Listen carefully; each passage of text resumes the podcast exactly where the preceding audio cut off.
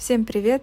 Аргентинская вам Оля. Это подкаст «Игряну блог». Здесь мы говорим о том, как же рассказывать о себе в соцсетях и как меняется наша жизнь, когда у нас появляется блог. О пути, радостях, открытиях, ошибках в ведении блога от меня, Валентины, блогера-эксперта.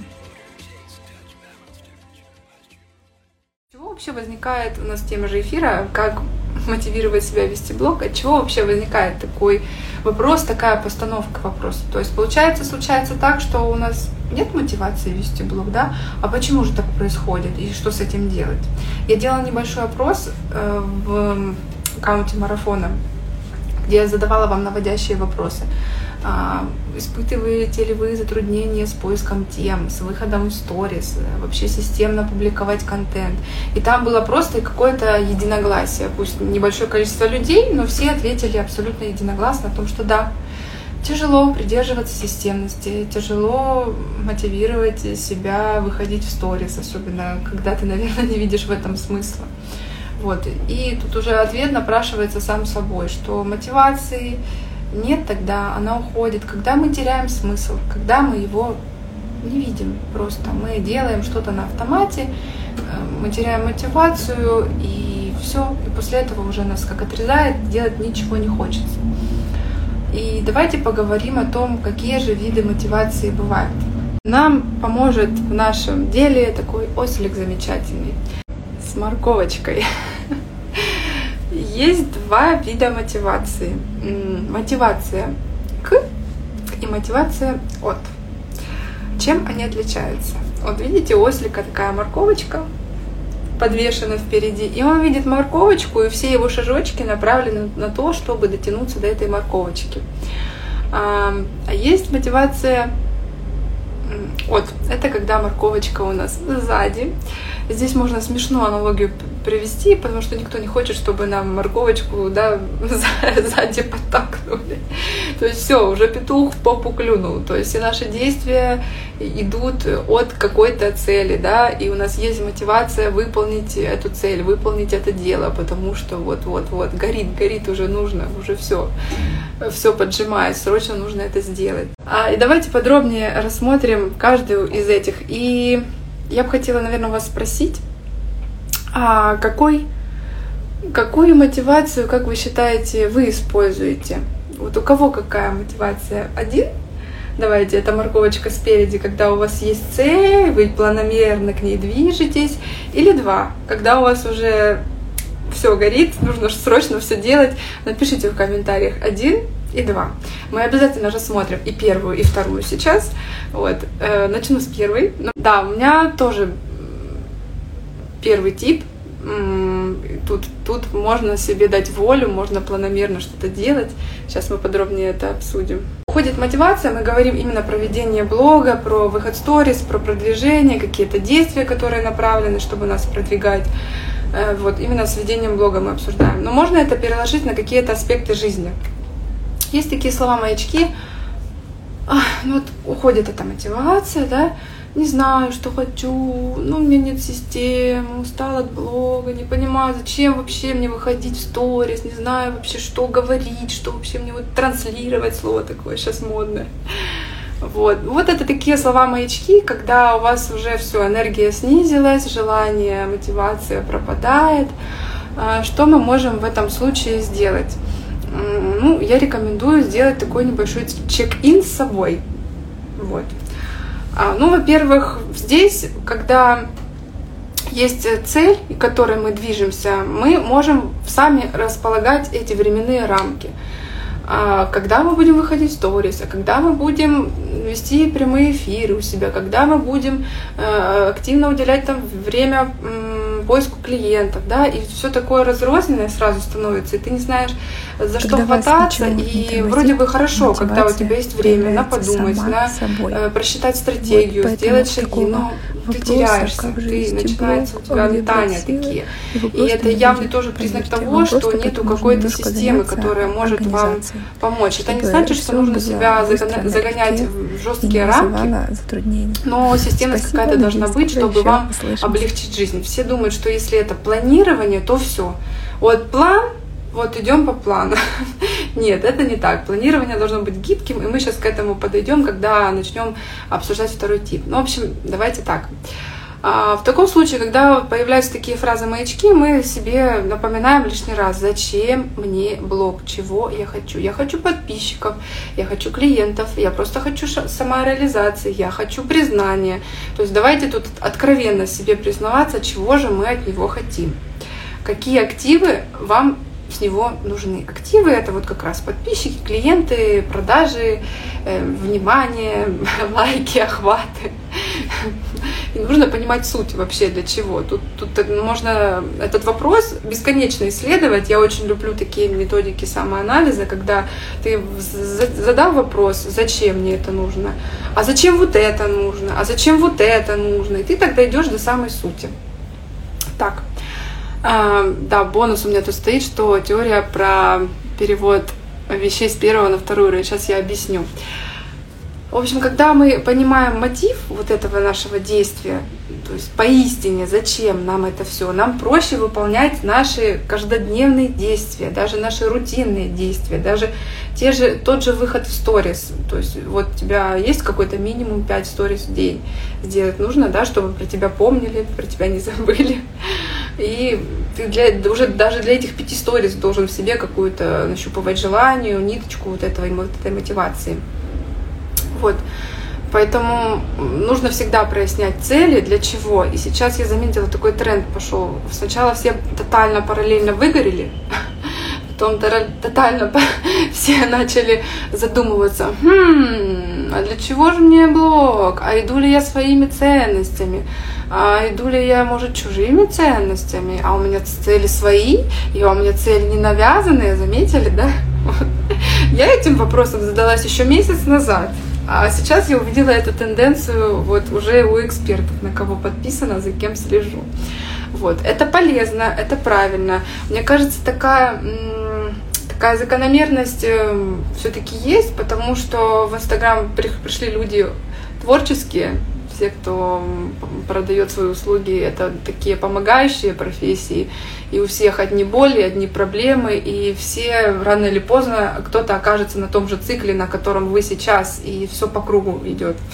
Выберу второй тип мотивации. Так, второй тип мотивации, когда морковка сзади. Эти виды, они у нас могут меняться абсолютно точно в течение месяца, в течение года, жизни и вообще. Поэтому сейчас наши действия такие, а потом наши действия такие, и потом все снова меняется. Да, такой бухты-барахты начинаются. В общем, какие тут слова-маячки?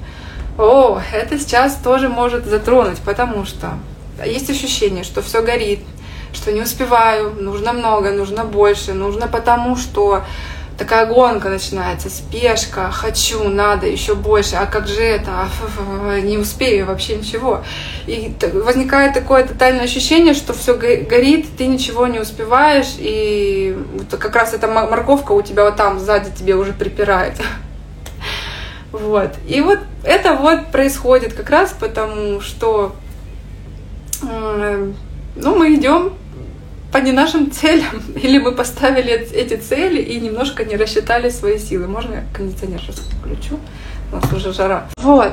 Э, здесь тоже нужно сделать такой чек-ин с собой, но можно в виде вопросов, но вообще задуматься о том, а у вас есть какие-то рамки, ограничения, дедлайны, потому что такое ощущение, что ты ничего не успеваешь, э, рождается от того, что ты себе составил план, и ты его спланировал сделать весь за день. То, что ты в течение месяца адекватно можешь сделать, ты его планируешь там за день, за пару дней, за неделю сделать. Но это не совсем правильно, мы же так и выгораем мы объективно не рассчитываем свои силы, поэтому в таком случае я рекомендую ставить дедлайны и на свои задачи, и когда вы общаетесь с человеком. И даже если вы э, что-то по блогу делаете, так, у меня цель, мне нужно написать небольшой контент-план, чтобы делать в течение недели его без напряга.